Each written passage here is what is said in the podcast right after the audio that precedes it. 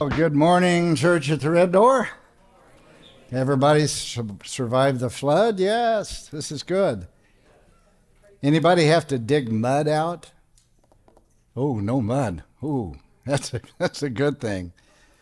Well, uh, it's a privilege to be here this morning. Um, I can tell you it's been a long time since I've done this, and I got used to doing the introduction. So as I was standing over here, I picked up the hand mic, and I'm thinking, oh, no, that's not good.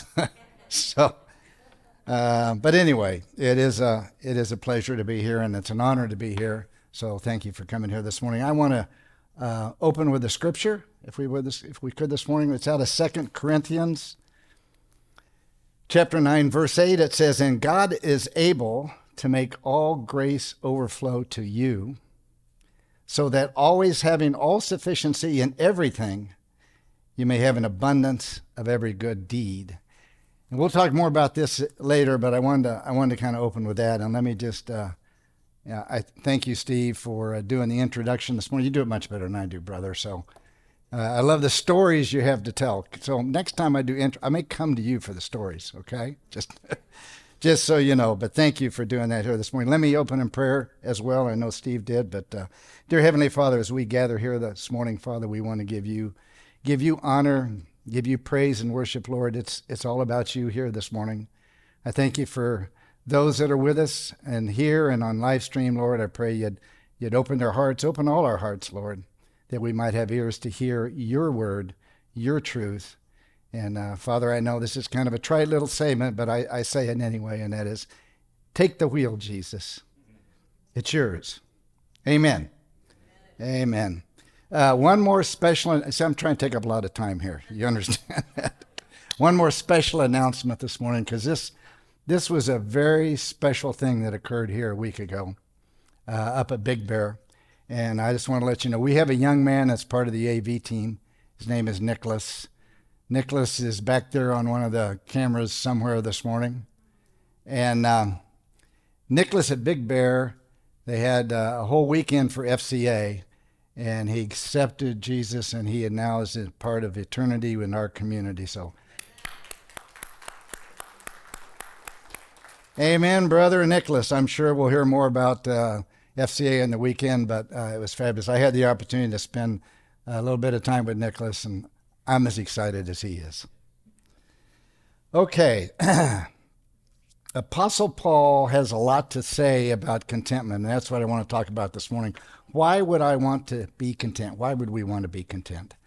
Particularly when we have so many things in this world that we can take advantage of that we think bring us pleasure.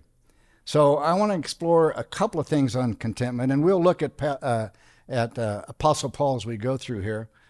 I want to cover three things we did this morning. What is contentment? I think we all have a pretty good idea, but I want to go a little bit deeper into what contentment is. Secondly, what is the secret to it? If you're not content this morning, what is the secret of contentment? And the third thing is are we designed for contentment? Did God design us to have contentment? So let's talk about what it is. What is contentment? We are told, I think, friends, to be content about just about everything.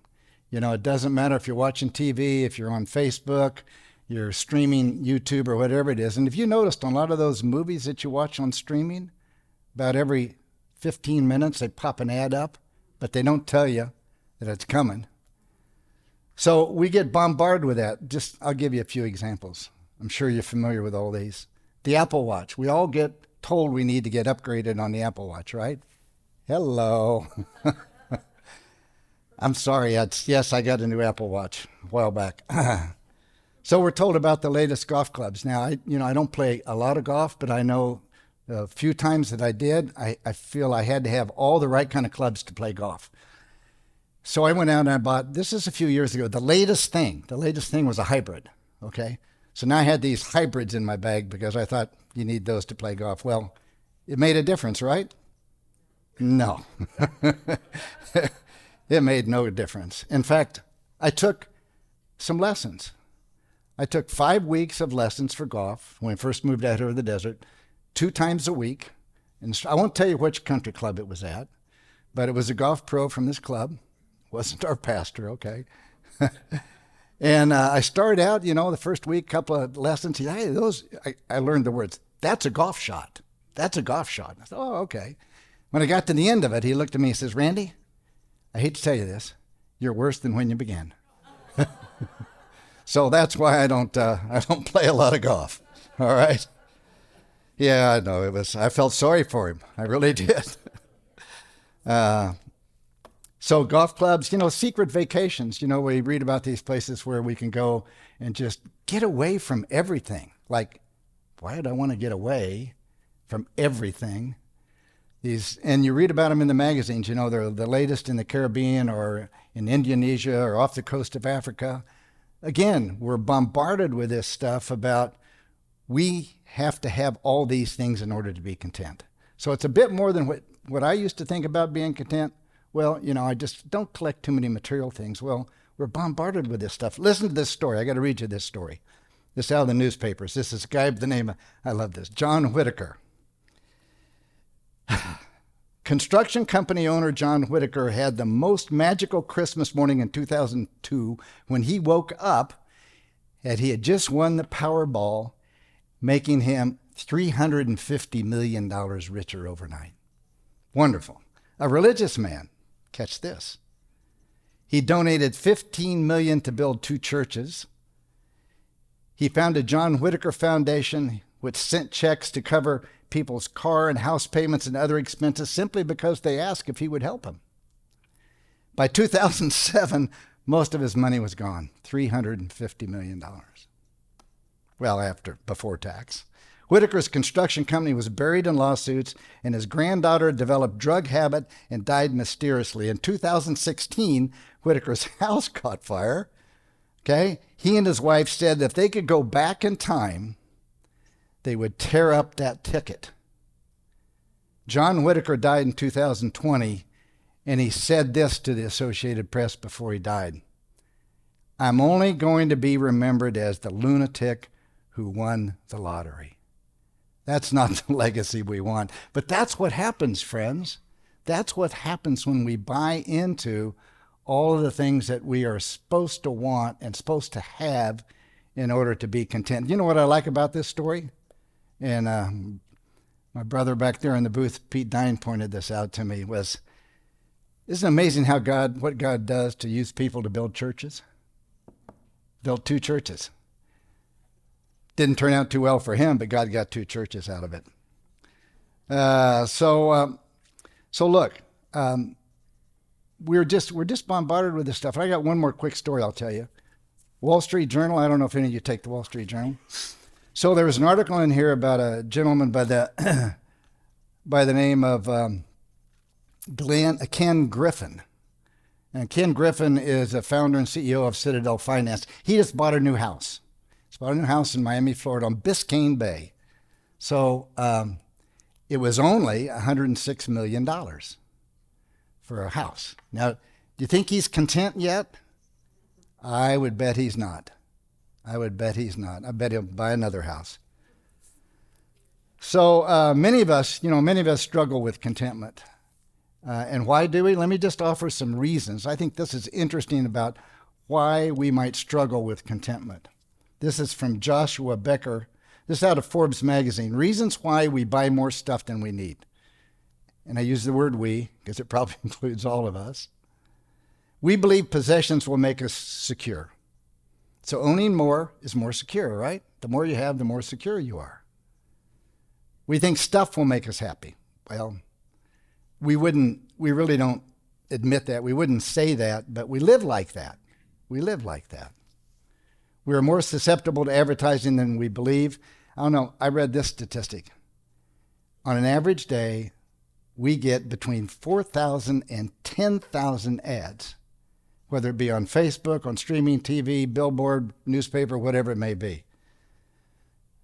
What goes in, junk coming in. We are jealous of people who own more. We are trying to compensate for our deficiencies, and we are more selfish than we want to admit. You know, I think our old nature loves the gain in the things of this world. If we can gain the things of this world, our flesh likes that. But let me just read out of Hebrews chapter 13, verse 5. He, this is a familiar verse, but I want to spend a minute on it because I think it's, it's instructive for us. Make sure that your character is free from the love of money, being content in what you have, for he himself has said, I will never desert you, nor will I abandon you. Now, if we look at this for a second, friends, just bear with me. Make sure. How are you going to make sure? Make sure is an action statement. You know, if we do nothing about it, if we do nothing about this, then we are not going to be, our character is not going to be free from the love of money. It says we have to do something, make sure. So it's an action thing. And I'll get, I'll, I'll get into this a little bit later about what we can do that will help us with contentment. But it is an action thing, and we want our character to be free. In other words, our way of life, the way we behave, the way people see us, the way we live our life. We want it to be free, not from money, from the love of money. It's a character thing, and it's an action thing. Why? Because he says here in the last part of the verse, because he'll never desert us nor abandon us. Being content with the things of this world is not really being content at all. Would you agree with that? Got a yes? Oh, thank you. Amen. Amen. Thank you. I appreciate that. Why? Well, because everything, everything that pertains to these kinds of things, to contentment, in this way is at the risk of what? Disappearing. Isn't that right? I can speak to that. You know, I listed some of these things. Job, I thought I was content in my job. I've been fired twice in my career. Okay? I thought I was content in my financial portfolio. I don't know how many of you experienced 2008, but I was right in there in 2008. So that wasn't providing much security, was it? How about health? I know a number of you, a number of you have dealt with health, health, health issues and relationships and houses. You know, I, I we Jackie and I gave up a larger house we weren't content. That wasn't contentment. So it's not about things. Contentment is not about the things of this world, it's not about the material things. Here's the second thing contentment is not, just so we're clear it's not about the circumstances. We all have those times when we get attacked, when we get something comes out of left field, whether it's a lose your job, whether it's paycheck it didn't come through, whether it's whatever it may be. Listen to this out of Philippians 4:11. Not that I speak this is Paul. Not that I speak from need, for I have learned to be content in whatever circumstance I'm in. See, we, we think we should be delivered from these circumstances. God doesn't say we ought to be content with the circumstance. He wants us to be content in the circumstance, not get comfortable with it, because we're not. A lot of times things happen, we're not comfortable. God didn't say get comfortable with the circumstance. Okay? He says be content in it. In other words, what does that mean? That means to be content in it, we have to walk with Him. We have to walk with Him. If we're not walking with Him, my friends, we're not going to be content. I'll give you a little story. So, um, when uh, when we moved out to Los Angeles from uh, Sacramento, California, I took a new job. And I was hired as a vice president of corporate development. That's a fancy word for saying somebody that worries about and thinks about how they can grow, grow the company externally by acquisition or partnership or something like that, not with a sales force. And uh, it was a one man job. You know, I didn't have anybody reporting to me.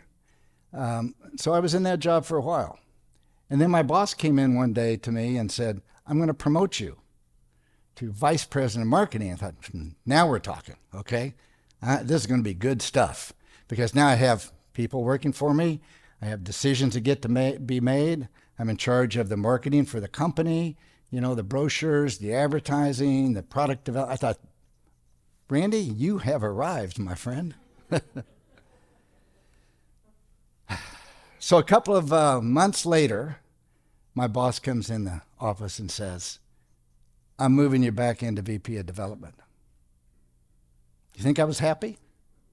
Think I was happy in that circumstance? Do you think I wanted God to remove that?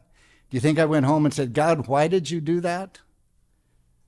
There was a big why I had. Why did you do this? I am walking the way you want me to. I am doing the things that I'm supposed to. Why? Here's what God said to me, and I remember this as clearly as the day He said it to me. He says, Randy, the job I give you is the highest job in the universe. Don't forget that. And so today, as in every day since then, wherever God puts me is the highest and best place I can be. Amen? The God that promotes, my friends, is the same God that demotes because every circumstance that you're in is part of his plan. It's part of my plan. I'm part of his plan for me, for us. So every circumstance we're in, it's his plan. And we need to be content in that. Erik Raymond, in a book called Chasing Contentment, said this Contentment is not based on circumstance. Why? It can't be, he says. Why? because Paul and Silas were content in some of the worst circumstances imaginable. If they were content in those circumstances, my friends, we can be content in the circumstances that God gives us. Let's take a look at Paul and Silas. Let's take a look at that in Acts chapter 16. I just want to read a little bit out of 16, 22 through 25, the crowd joined in an attack against them. That's Paul and Silas. And the chief magistrates tore their robes off, off them and proceeded to order them to be beaten with rods. Now, I've never been beaten with a rod, but probably not pleasant. When they had struck them in many blows, they threw them in prison, commanding the jailer to guard them securely. And he, having received such command, threw them into the inner prison and fastened their feet in stocks. Now, about midnight, Paul and Silas were what? Complaining, griping, asking why? No. No, they were praying and singing hymns of praise, and the prisoners, catch that, the prisoners were listening to them.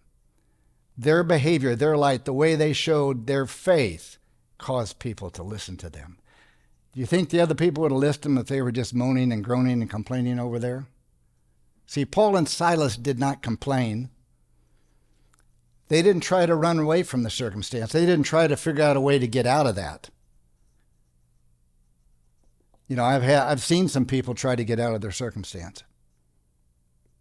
Sometimes it's not very pretty.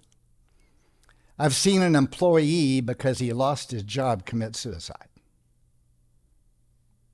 because he thought all his contentment, everything in life that he thought was worthy and worthwhile, was in a job, in a circumstance. What did they do? Let's take a look at what did they do. First thing, they stayed. They, why did they stay? Because of their faith, because they knew God was going to help them. They sang praises and they worshiped. That's what we need to be doing when we're in a circumstance that is difficult in our life. We need to know God's there to help us. We need to sing praises. We need to worship. We need to put Him first. We need to lift Him up. And I know this isn't this is an easy thing to say, and sometimes it's a hard thing to carry out. But I think we have to be cautious, friends, because we can easily become discontent in a circumstance if we forget this. If we forget God is the God that promotes and the same God that demotes. If we forget that God is the one that is in charge of the circumstance, not us. And if we forget that God has a plan, a purpose, and we're there to worship Him, to love Him, and to walk in the faith that He's called us to. If we forget those things, we can easily end up in discouragement. So you can prevent discouragement by taking every circumstance and make sure we lift it up to Him. And discontentment, my friends, can lead to ungodly decisions. I don't know if you've ever been there. If you get discontent with something that happens in your life, You know, the car breaks down. It's the third time it breaks down, and you're really unhappy with it, and you sell the thing and you go buy a new one because you're unhappy with it, and now you can't afford the car payment. In Numbers, I think this is interesting. It's talking about ungodly decisions in Numbers thir- chapter 13 and 14. You know, the, the Moses sent, sent some spies into the promised land to, to spy Canaan and come back and give a report. I think you know the story and uh, for the Israelites. And Caleb and Joshua were the only two of the spies that came back and said, We can do this. The rest of them said, Oh no, these are too big. There's too many of them you know, we can't we can't go forward, Lord. We cannot go forward. Even though the Lord says, Go forward, I'll be with you. The majority disagreed. And what happened to this ungodly decision they made to not go forward? The Israelites were denied entry, denied the entry for a number of years.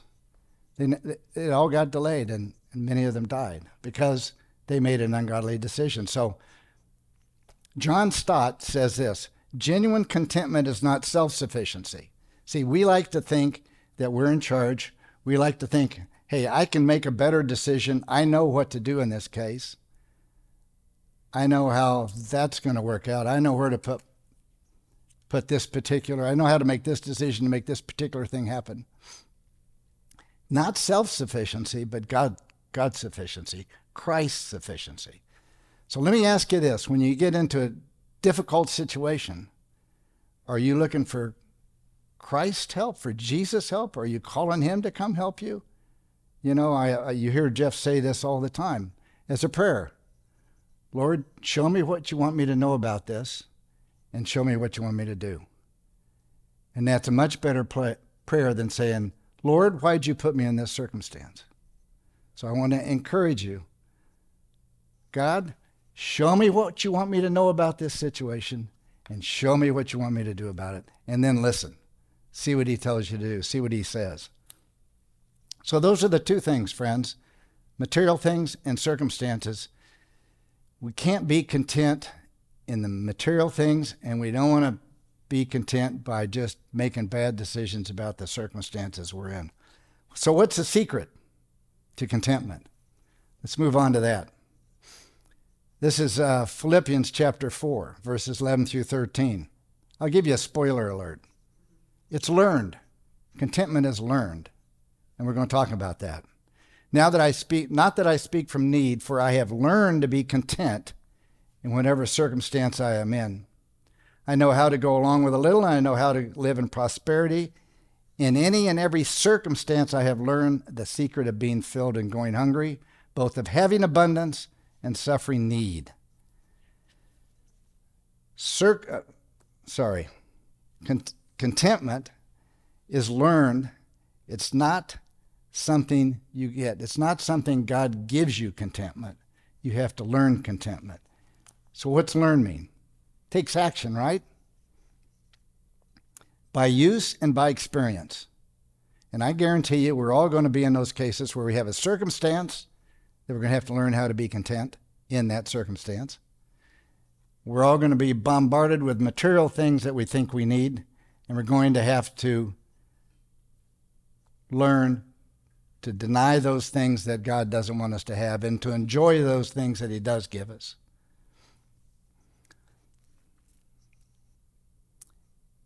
You can't learn if you don't walk through a circumstance. If you want to try to get out of a circumstance, you can't learn. You have to walk through it. And I know many of you are walking through right now health issues. And I have to tell you that uh, he probably won't like this, but I'm going to go ahead and say it anyway. Brother Boylan was up here, has walked through some, some medical circumstance. Talk about a man of faith trusting, walking through that, in that, not trying to walk over that and around that. Walk through it with the Lord Jesus. I commend you, brother. So, what can we learn from Paul? Ephesians 4, let's go there. I want to spend a few minutes on this because this will help us learn a little bit more about how Paul walked through circumstances that were not very pleasant. Ephesians 4, verses 1 and 2. Therefore, I, the prisoner of the Lord, urge you to walk in a manner worthy of the calling with which you have been called, with all humility, gentleness, with patience, bearing one another in love. The first thing I see in this, he says, I'm a prisoner of the Lord. Do you ever think about prisoner of the Lord? If he's a pris- if you're a prisoner of something, you can't get away. If you're a prisoner, they're in charge of you. And Paul says he's a prisoner of the Lord. He is la- friends, he is laser focused on Jesus. That's it. Laser focused on Jesus. So if we want to walk through circumstances with the Lord and have contentment, if we want to have contentment in, in our lives, first place to start is be a prisoner of the Lord. Have a laser focus on Him. He's in charge. He's not going to let you get away. He says He'll never leave us or forsake us, He's going to be with us. Second thing is, He goes on to say, urge you to walk in a manner worthy of the calling with which you've been called. We've all, we all have a purpose, friends.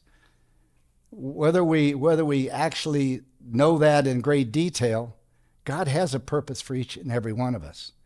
And He has a calling, whether it be your neighbor, your friend next door, or your somebody at work, or somebody you met, or maybe you go help, you know, Coachella Valley Rescue Mission. Maybe you get them go for a mission. Maybe while you're on vacation, God gives you divine appointments. So we all we all have a calling. So what he says is in this with all what? Humility and gentleness. So humility, friends, we have to have humility in this situation.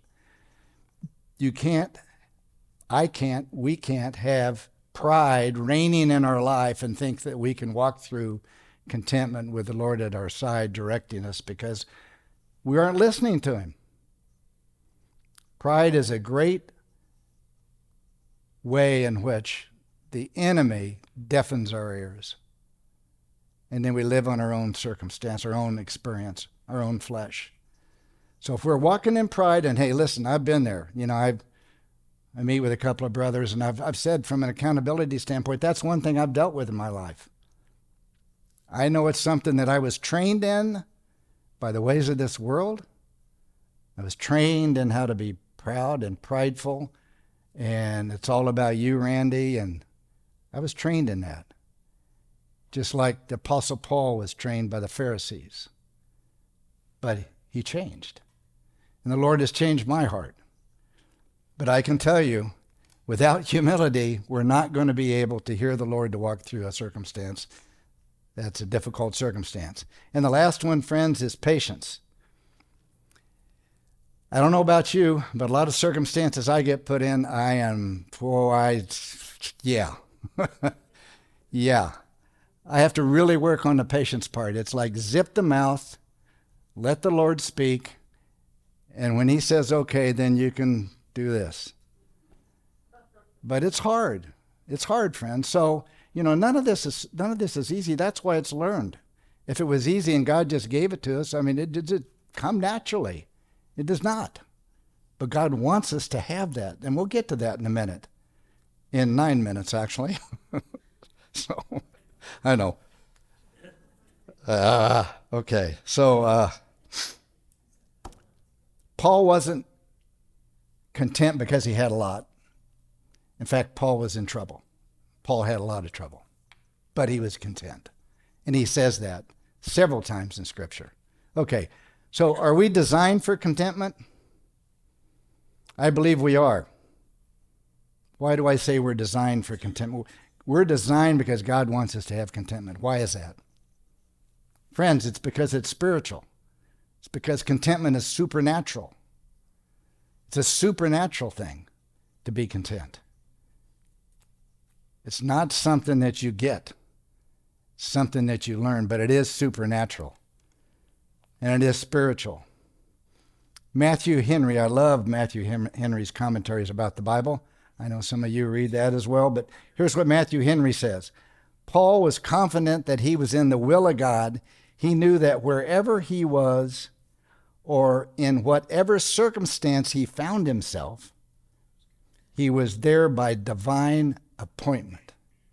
God is in charge of every circumstance, friends. Don't think that stuff comes at you that God doesn't know about. Mm-mm. You got your eyes on the wrong God if you think that's the case.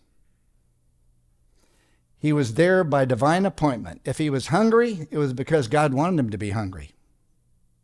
Hmm. If he was full, it was because the Lord had so planned it. Randy, if your portfolio is less, it's because God planned it that way. Busily and faithfully engaged in the service of the king, he could say, Even so, Father, for it seemed good in your sight. In other words, even so it looks horrible to me, it looked good in your sight. Divine appointment. It's supernatural, friends. Contentment is supernatural. Philippians 4:13. Listen what Paul says. I can do all things through Christ who strengthens me. See, that's that's the simple piece of contentment. If we if you if we believe this, if we believe this in all things through Christ, not through Randy, not through you, through Christ. If we can do all things, I can do all things through Christ because it's his strength that I get. This is something else I learned. Contentment enables us to be free from, I call it the tethers of this world.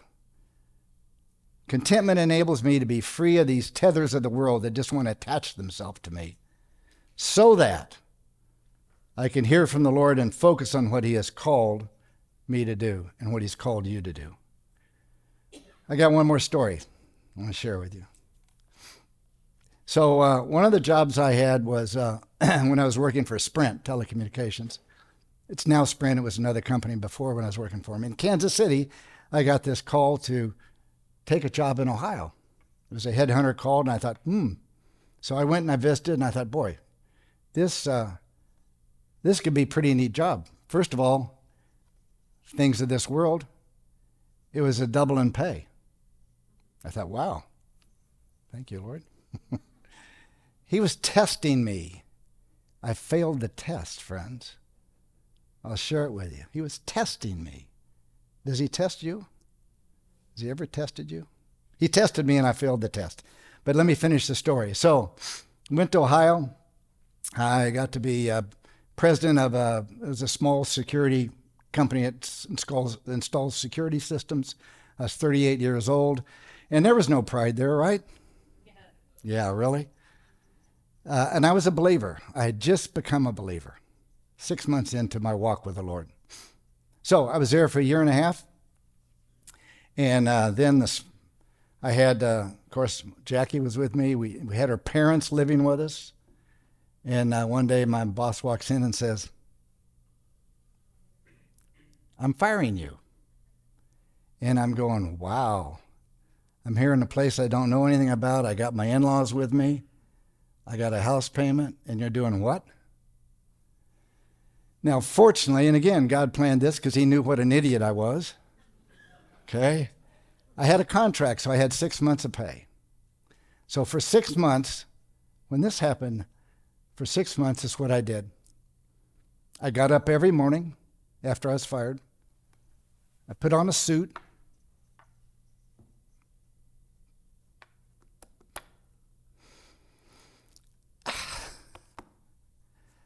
I walked into my study and I opened his word every day for six months. Because he said, Randy, I want to teach you something out of this.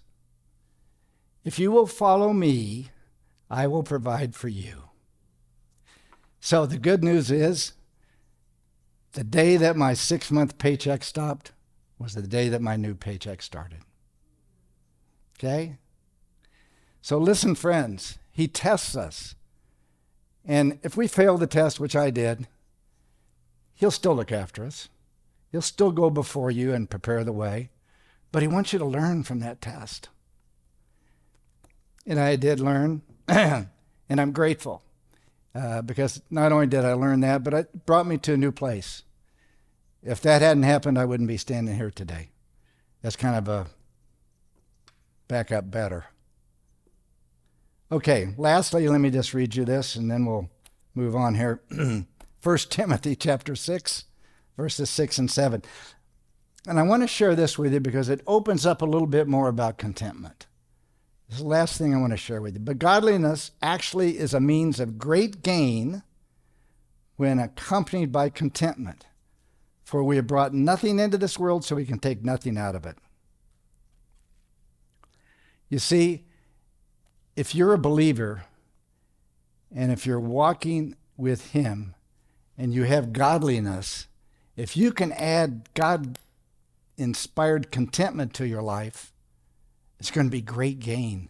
It's going to be great gain for His kingdom. We can walk, you know, we can walk in godliness and we can do the things He wants, but if we can learn contentment and match that with this, it's going to be great gain for His kingdom. And that's what I want. That, that's what we want. We want great gain for his kingdom.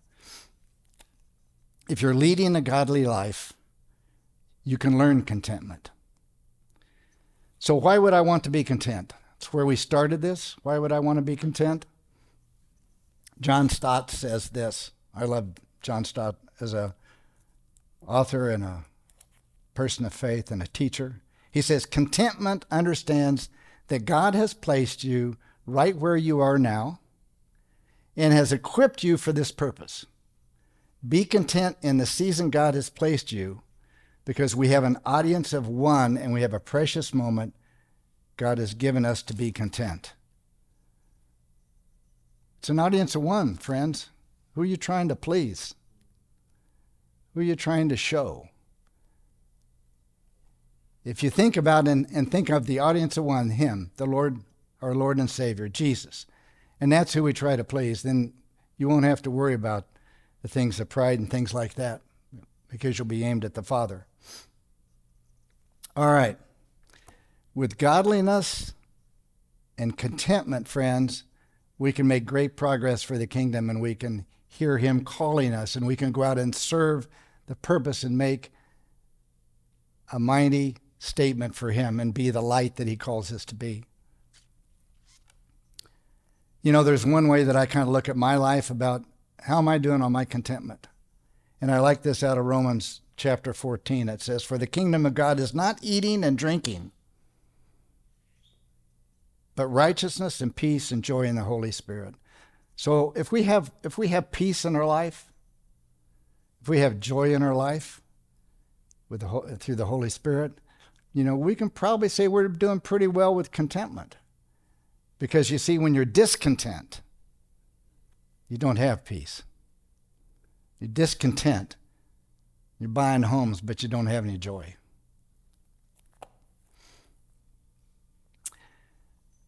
He gives us all, all we need. And uh, I'm going to wrap this up uh, so I, you all can get out of here. Uh, but contentment, my friends, God wants us to have contentment. We're designed for contentment. It's a supernatural thing. And you can learn it. We all can learn it. We all can walk in it if we just follow what He's called us to do and walk in that way. So let me just close this in prayer and then we'll have our last song here. Dear Heavenly Father, Lord, thank you for this uh, special time you've given us this morning. It's special because you're here, Father, and you say, you know, there, when you're here, Father, we can have the peace and we can have the joy. So, Lord, I pray peace and I pray joy over all those that are here today. I pray, Father, you would help us to think deeply about contentment and uh, look for that uh, godly contentment, godliness with contentment, and how we can walk with you in a way that's worthy what you've called us to do. Recognizing, Lord, that we have to walk through circumstances, we have to look beyond the material things, and we need to come back to you. And Lord, when we call upon you in your name, you say you'll never forsake us and never leave us. So I pray a blessing on everybody here today, Lord. Go before us. Prepare our way this week, Lord, that we would be lights. And lastly, Lord, give us divine appointments this week. In Jesus' name, amen.